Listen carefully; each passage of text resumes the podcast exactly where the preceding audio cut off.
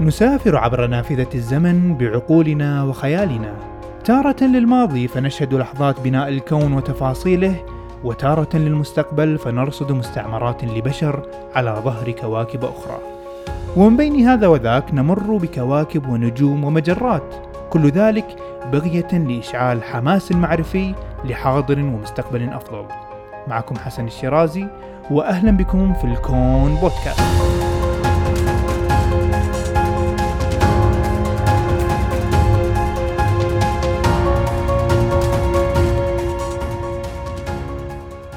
السلام عليكم واهلا وسهلا بكم في هذه الحلقة الجديدة من الكون بودكاست.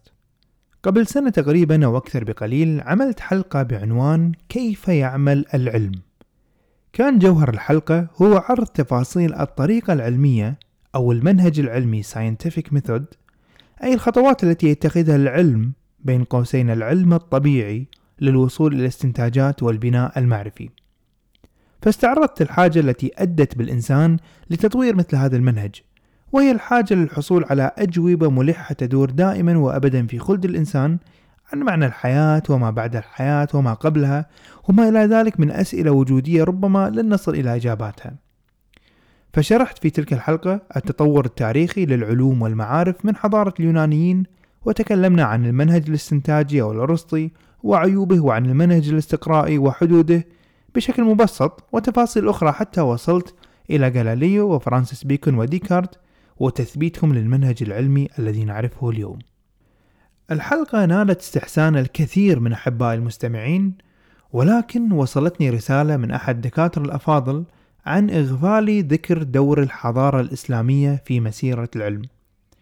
بالتأكيد ذلك لم يكن متعمد وعزيت ذلك الأمر بأنه لم يكن الهدف الرئيسي المرور على كل الحضارات وبأن المصادر المتوفرة لا تركز على هذا الجانب. فعند مراجعة كثير من المصادر حول موضوع المنهج العلمي وتطوره نجد بأن التركيز دائما يكون على حضارة اليونان والمنجزات الفكرية في تلك الفترة ما بين 300 سنة قبل الميلاد إلى 300 سنة بعد الميلاد ومن ثم يتم القفز إلى عصر النهضة في أوروبا في القرن الخامس عشر وما بعده وكأن شيئا لم يكن بين تلك الحقبتين من التاريخ. أو أن يتم ذكر إنجازات الحضارات الأخرى بإيجاز دون تفصيل خصوصا في قنوات النشر العلمي سواء العربية أو الأجنبية.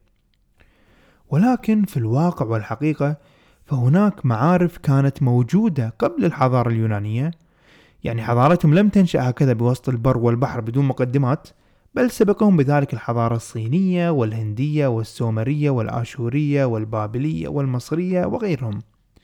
فلا بد بأي حال من الأحوال أن تكون الحضارة اليونانية قد استفادت من كل هذه الحضارات التي سبقوها. فبالنهاية هي معارف متراكمة تكون حضارة الإنسان في الأرض.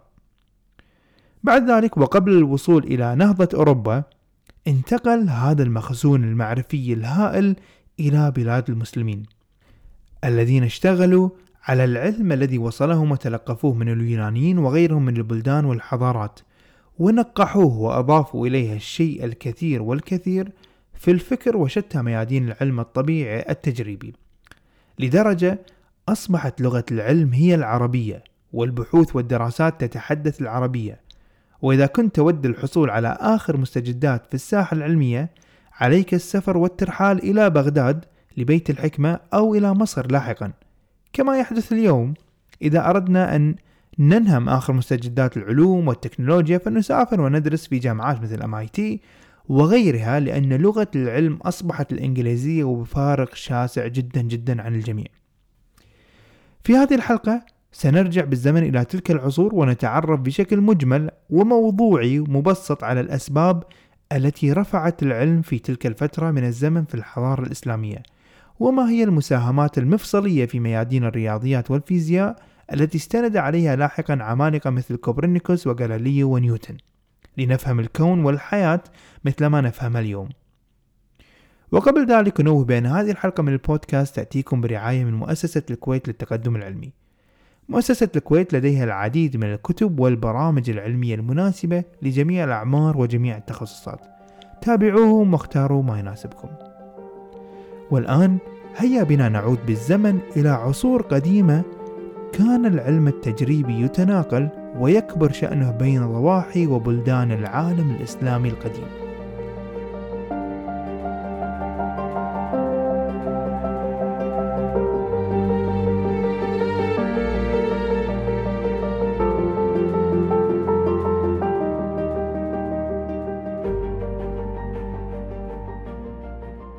مسألة انتقال العلوم من حضارة إلى أخرى ليست بالمسألة الهينة التي تحدث بين ليلة وضحاها، بل كما هو واضح يتطلب الأمر عدة قرون من الزمن. فالعلوم لم تنتقل مباشرة من أثينا في اليونان إلى بغداد، بل سبق ذلك انتقال ومحطة مهمة جدا عادة ما يغفل عن ذكرها، وهي الانتقال من أثينا إلى الإسكندرية في مصر. فبسبب فتوحات الإسكندر وتوسع رقعة الدولة هناك تمكن العلماء من الوصول إلى مصر ونشر العلوم اليونانية هناك. فأنشئت جامعة الإسكندرية والتي نبغ فيها إقليدس صاحب كتاب العناصر الذي صاغ لنا الهندسة الإقليدية حيث يكون هناك مسلمات بديهية نستنتج منها مبرهنات في فروع مختلفة بالهندسة المستوية والمثلثات والمتوازيات وظلت هندسته مكتسحة حتى أيامنا هذه تدرس في المدارس. وكذلك أبدع في جامعة الإسكندرية أرخميدس الذي وضع لنا القاعدة المشهورة في الغمر المائي. وغيرهم الكثير جدا.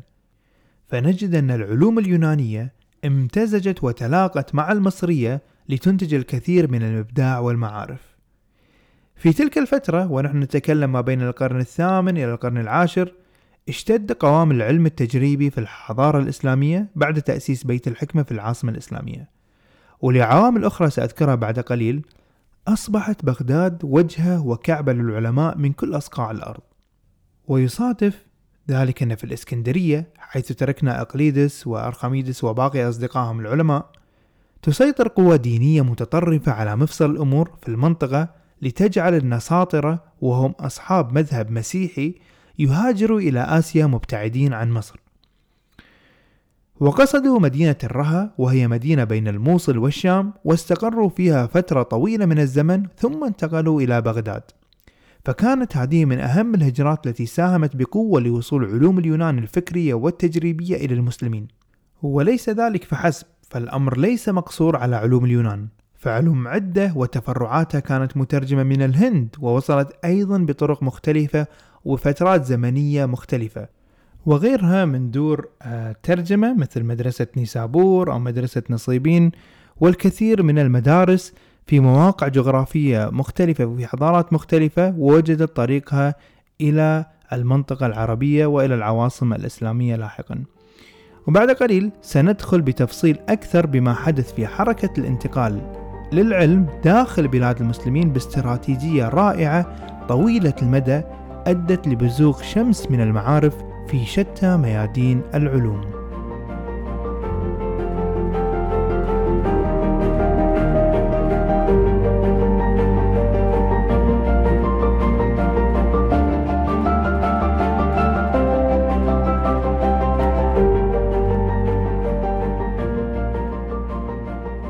اليوم ونحن نعيش في القرن الحادي والعشرين مصادر العلم والمعرفة تكاد تكون لا نهائية. بالمعنى الحرفي بحيث أن شخص غير متخصص بالتاريخ مثلي يستطيع البحث والتنقيب عن كل هذه المعلومات ما بين الكتب ومحركات البحث وسؤال المتخصصين باتصال واحد أو حتى مسج واتساب بل أصبح في الواقع عندنا فيض من المعلومات يجب علينا التمحيص فيه لاستبعاد الخاطئ منه. ولكن هذا لم يكن الحال على مدى تاريخ الإنسان في الأرض. وذلك ينطبق على عصر الدولة الإسلامية. فسابقا كان التعليم محصور في أماكن محددة وهي المساجد.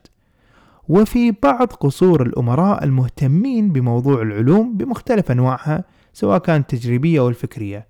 وكذلك في منازل بعض العلماء. فنرى أن العلم كان محصور عند طبقة معينة وغير متاح للجميع في ذلك الوقت. كما ينقل أبو الريحان الجوزجاني فيقول كان يجتمع في كل ليلة في دار ابن سينا طلبة العلم وكنت أقرأ الشفاء وكان يقرأ غيري القانون في الطب نوبة. طبعا بين قوسين الشفاء والقانون من كتب ابن سينا. ويكمل الجوزجاني بأن التدريس بالليل لعدم الفراغ بالنهار لخدمة الأمير وقضينا على ذلك زمنا. فنرى أن حتى ذلك الزمن حول القرن التاسع لم يكن هناك مدارس نظامية أو مكتبات في العالم الإسلامي. ولكن كانت هذه التجمعات العلمية بمختلف أنواعها تأخذ زخمها من مكانة وقداسة العلم في الدين الإسلامي كما ينقل في القرآن الكريم والأحاديث الشريفة بوضوح شديد مثل قول النبي صلى الله عليه وآله وسلم طلب العلم أحب إلى الله من ماء غزوة أو قوله الناس عالم ومتعلم والباقي همج أو قوله لموت قبيلة أيسر من موت عالم وغيرها الكثير والكثير من الأحاديث الخالدة التي تكتب بماء الذهب حقيقة. فكانت هي الوقود الذي أشعل حماس كثير من العلماء. هذا من جانب ومن الجانب الآخر الحيوي والمهم جدا هو صرف الدولة الأموال على العلوم. وقرينة هذا الكلام واضحة اليوم. فالدول التي تصرف على العلم تقوده وتبدع فيه وتتسيد الأرض. فكانت الدولة الإسلامية في ذلك الوقت قد نظمت ما يشبه التجمعات الثقافية أو الصالونات العلمية وأصبحت تعقد في أوقات منتظمة وكان منها الأدبي والعلمي والفني والموسيقي. وفي تلك الفترة لم تكن المساجد مقصورة على الدراسات الدينية بل تم تعليم علوم اللغة والمنطق والطب والرياضيات. ومن النقلات النوعية في حركة العلم في البلاد الإسلامية هي نشأة المدارس النظامية. في الأول كانت لتعليم العلوم الدينية ثم وجدت العلوم التجريبية مثل الطب وغيرها الطريق إلى تلك المدارس تماشيا مع الجو العلمي العام الذي يخدم مثل هذا الشيء. فقد كان يوصى بصرف الأموال والأجور للمدرسين مثلما يصرف للفقيه الديني وكان بها مساكن للطلاب والأساتذة وبها ما يسمى بالإيوان وهي مثل قاعة المحاضرات التي يجتمع بها الطلاب مع المدرسين. وقد انتشرت بطول الدولة الإسلامية في العراق والشام ومصر. وتنقل كتب التاريخ بأن التجار كذلك كانوا يصرفون على تلك المدارس مما يعني مشاركة مجتمعية واهتمام بأمر العلم. نصل الآن إلى النقلة النوعية التالية في حركة العلم في الدولة الإسلامية وهي نشأة المكتبات. فكما نعلم الكتب في تلك الفترة لم تكن متوفرة وكانت غالية الثمن لا يقتنيها إلا الأغنياء. ولذلك أسلفت أن العلم كان حكر على طبقة معينة. وذلك حتى جاءت المكتبات فكانت تفتح أبوابها لجميع المتعطشين للعلوم وتنقل كتب التاريخ بأن المسلمين اهتموا بأبنية المكتبات التي كانت مزودة بحجرات متعددة. تربط بينها أروقة فسيحة وكانت الرفوف تثبت بجوار الجدران لتوضع فيها بعض الكتب وكانت هناك غرف مخصصة للاطلاع وغرف خاصة للنسخ. وسنأتي لاحقا على ذكر النسخ والترجمة عندما نصل إلى بيت الحكمة. وأيضا كانت تعقد في هذه المكتبات جلسات دراسية ومناظرات. ومهيئة بشكل كبير لراحة طالب العلم من أثاث وفرش. بل حتى أن مدخل بعض المكتبات يكون لها ستارات سميكة تمنع دخول الهواء البارد في الشتاء لراحة الدارس وطالب العلم. هذه المكتبات تعد نقلة عظيمة في تاريخ العلم، فقد أتاحته للجميع، فالجميع كان بإمكانه المطالعة بل حتى الاستعارة، وكانوا يعتمدون بذلك على حسن السيرة والسلوك كضمان للمستعير، أو أحيانا يطلب منه أن يدفع ضمان وكذلك يلزم بوقت لإرجاع الكتب فهي ثمينة في ذلك الوقت. وأهم تلك المكتبات كانت بيت الحكمة في بغداد والمكتبة الحيدرية في النجف ومكتبة ابن سوار في البصرة ودار الحكمة في القاهرة وغيرها بالتأكيد في بلاد فارس والمغرب العربي وحتى الأندلس. وهنا نصل إلى النقطة الأهم. ما هي محتويات هذه الكتب؟ هل هي فقط العلوم الدينية أو الفكرية أو التجريبية التي ورثها العرب أو الناشئة في تلك الحقبة في الدولة الإسلامية؟ في الحقيقة أن الجواب لا، فتلك الكتب كانت أكبر من ذلك بكثير، وهي كتب تحمل كل معارف البشرية حتى تلك اللحظة من التاريخ، وهذا ما سنتعرف عليه بعد قليل مع حركات النسخ والترجمة العظيمة.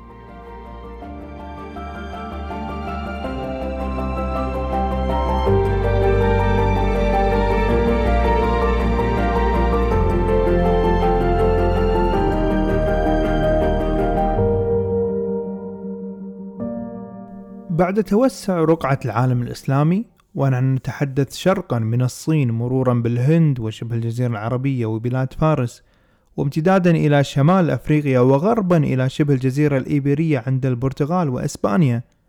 فهذه الإمبراطورية الضخمة والهجرات بداخلها وحركة التجار الكبيرة عبرها وهذا التنوع الكبير بين العرقيات والإثنيات بل وحتى الديانات التي تعيش على أرض الدولة الإسلامية بلا شك كان له يد طولة في بزوغ علوم لم تكن بهذه الدقة من قبل ومهدت لانتقال المعرفة من مكان إلى آخر حيث المراكز العلمية وثقلها مثل بغداد وبخارى وخوارزم في بلاد فارس. ولكن هذا لن يتم بدون وجود العصب الرئيسي لهذه النقلة وهي الترجمة. فتم صرف الكثير من الأموال لترجمة الكتب من اليونانية ومن الهندية والفارسية والمصرية إلى اللغة العربية. ووضع المترجمين ونساخ الكتب في المكتبات والمدارس التي أتينا على ذكرها قبل قليل. وأيضا امتداد الدولة الإسلامية من الشرق إلى الغرب ساعد العلماء على الترحال من بلد إلى بلد في طلب العلم فكانت أشبه ما نسميه اليوم بالبعثات العلمية. فيروي مؤرخ تاريخ العلم نيكلسون ويقول بأن كان طلاب العلم يرحلون في حماسة بالغة عبر القارات الثلاث ثم يعودون إلى بلادهم كما يعود النحل محملا بالعسل ثم يعكفون على التدوين فيخرجون بكتب هي دوائر المعرفة وهي المصادر الأولى للعلوم في تلك الفترة وهناك الكثير من القصص أقرب إلى الأساطير لسفر العلماء مثل بيروني وابن مندة وغيرهم يطول سردها. كل هذه العوامل أدت لنشر العلوم في العالم الإسلامي ولفتت فكر الناس وانشغلوا واشتغلوا فيه لحد ما أبدعوا وأضافوا فيه. فعندما نسمع عن ابن الهيثم وابن حيان أو ابن سينا والكندي والفارابي وابن خلدون و و و في الحقيقة كل هؤلاء لم يكونوا سوى القمة والرأس من الهرم الجليدي وتحتهم هناك جبل وجيل بل أجيال متراكمة من العلماء على مدى 500 سنة. فهي ثقافة ثقافة مجتمع بل إمبراطورية. وهؤلاء من تميزوا وتوجوا عملية البناء المعرفي بمخرجاتهم. تماما كما يحدث في الغرب اليوم. فعندما نسمع عن علماء مثل فيرمي أو ألنجوث أو هوكينج وبلانك وأينشتاين فذلك ليس سوى تعبير عن التميز والإبداع والكم الهائل من المشتغلين في العلم.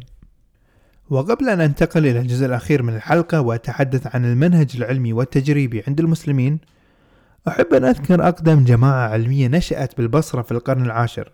بما أننا نتحدث الآن عن العلماء والمجاميع العلمية في المجتمع وأهميتها فوسط هذه الأجواء العلمية التي تسود البلاد ربما تكون من أقدم أو أول الجماعات العلمية وهم أخوان الصفا. فقد اشتهروا بآرائهم الحرة ومن مبادئهم ألا يعادوا أي علم أو يتعصبوا لأي مذهب وأن يجمعوا كل العلوم مع بعضها البعض. وكانت لهم نظرة بأنه متى ما انتظمت الفلسفة اليونانية مع الشريعة الإسلامية فقد يحصل الكمال. بمعنى أننا إذا فهمنا واستطعنا التوفيق بين الشريعة الإسلامية والفلسفة اليونانية نستطيع الكشف عن حقائق الكون. ويقول عنهم المستشرق ديبور أن الحكمة اليونانية تمكنت من استيطان الشرق عن طريق إخوان الصفا. وقد كتبوا 52 رسالة علمية مقسمة ما بين الرياضيات والطبيعيات والنفسية والإله والإلهيات.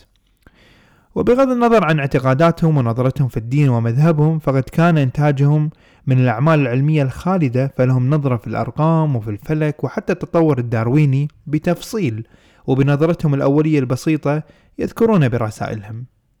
لننتقل الآن إلى الجزء الأخير ونعاين التفكير العلمي والتجريبي عند المسلمين وكيفية اشتغالهم فيه قبل أن ينتقل إلى أوروبا لاحقا. قد يسأل سائل طيب هذا تحليل لطيف لتناقل العلوم والمعرفة من حضارة إلى حضارة أخرى ازدهرت في تلك الفترة وهي الإسلامية ولكن ما الدليل أو ما علاقة ذلك بالعلم التجريبي؟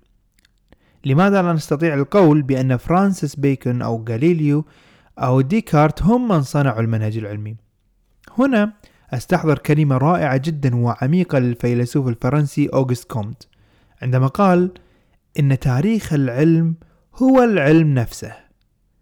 بمعنى أن عندما نعاين طريقة تعاطي الناس أو العلماء مع العلم والحقائق العلمية في فترة معينة من الزمن فذلك هو تاريخ العلم.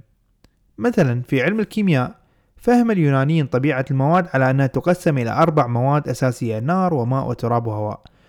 وبعد ذلك فهم جابر بن حيان العلم بطريقة أخرى عن طريق التجربة. وعرفنا بأنها أعقد من ذلك فأصبح ذلك هو علم الكيمياء.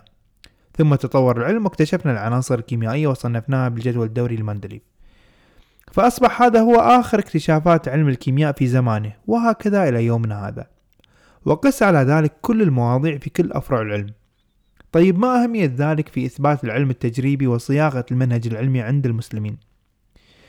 ذلك لأن عند معاينة أعمال ابن الهيثم وابن سينا وابن حيان على سبيل المثال للحصر نجد أنهم عملوا بالتجربة والمنهج العلمي يعني بمئات السنين قبل بيكن وغاليليو وذلك يعني بأن من غير الإنصاف وصف أعمال المسلمين بأن علومهم كانت مقتصرة على الدين والفكر بل كانت تشتمل على تجربة. فلنأخذ مثلا كلام ابن الهيثم عن التجربة وطريقة عمله في الوصول إلى نتائجه الثورية التي لم يتوصل أحد إليها قبله فيقول في كتابه المناظر يجب أن نميز خصائص التفاصيل ونجمع عن طريق الاستقراء ما يتعلق بالعين لتكون موحدة وغير متغيرة وواضحة وغير قابلة للشك. بعد ذلك يجب أن نصعد في استقصائنا واستدلالنا تدريجيا وبطريقة منتظمة وتوحيد المقدمات وتوخي الحذر فيما يتعلق بالاستنتاجات. هدفنا هو إخضاع الموضوع للتحقيق والمراجعة وتحقيق العدالة وعدم اتباع التحيز والأحكام المسبقة والاهتمام في كل ما نحكم عليه وقول الحقيقة ولا نتردد في الرأي. انتهى كلام ابن الهيثم الذي ترجمته من مصدر أجنبي. فكلامه هو روح المنهج العلمي كما سمعنا، جمع الأدلة بالملاحظة وتمحيص الأدلة بالشك وتصعيد بالاستدلال دون القفز على النتائج. هذا كان كلام ابن الهيثم ومنهجه في العلم. مثلا لنستمع إلى منهج جابر بن حيان في العلم عندما يقول: وأول واجب أن تعمل وتجري التجارب، لأن من لا يعمل ويجري التجارب لا يصل إلى أدنى مراتب الإتقان، فعليك يا بني بالتجربة لتصل إلى المعرفة. ويكمل بقوله: ما افتخر العلماء بكثرة العقاقير، ولكن بجودة التدبير، فعليك بالرفق والتأني وترك العجلة واقتفي أثر الطبيعة فيما تريده من كل شيء طبيعي. ومن كلام جابر يمكن أن نعرف كم كان غارقا في التجربة ويعتبرها المصدر الرئيسي للكشف عن الحقائق المادية. هذا باختصار تبيان لواقع تعامل المسلمين في تلك العصور مع التجربة ولأن الموضوع فيه تفاصيل وسير كثير من العلماء خصصت في شهر رمضان المبارك عشر حلقات كل منها ستكون لعلم وعالم من العلماء المسلمين. نتناول باختصار قصته وأهم إنجازاته وإضافاته في العلم. ستكون حلقات قصيرة ولكن فيها الفائدة والمتعة بإذن الله. ولا تنسون الاشتراك في البرنامج وتقييمه ومشاركته محبين العلوم فهذا أفضل دافع لي. أترككم الآن على أن ألقاكم بعد أيام مع دخول شهر رمضان المبارك وكل عام وأنتم بخير إلى اللقاء.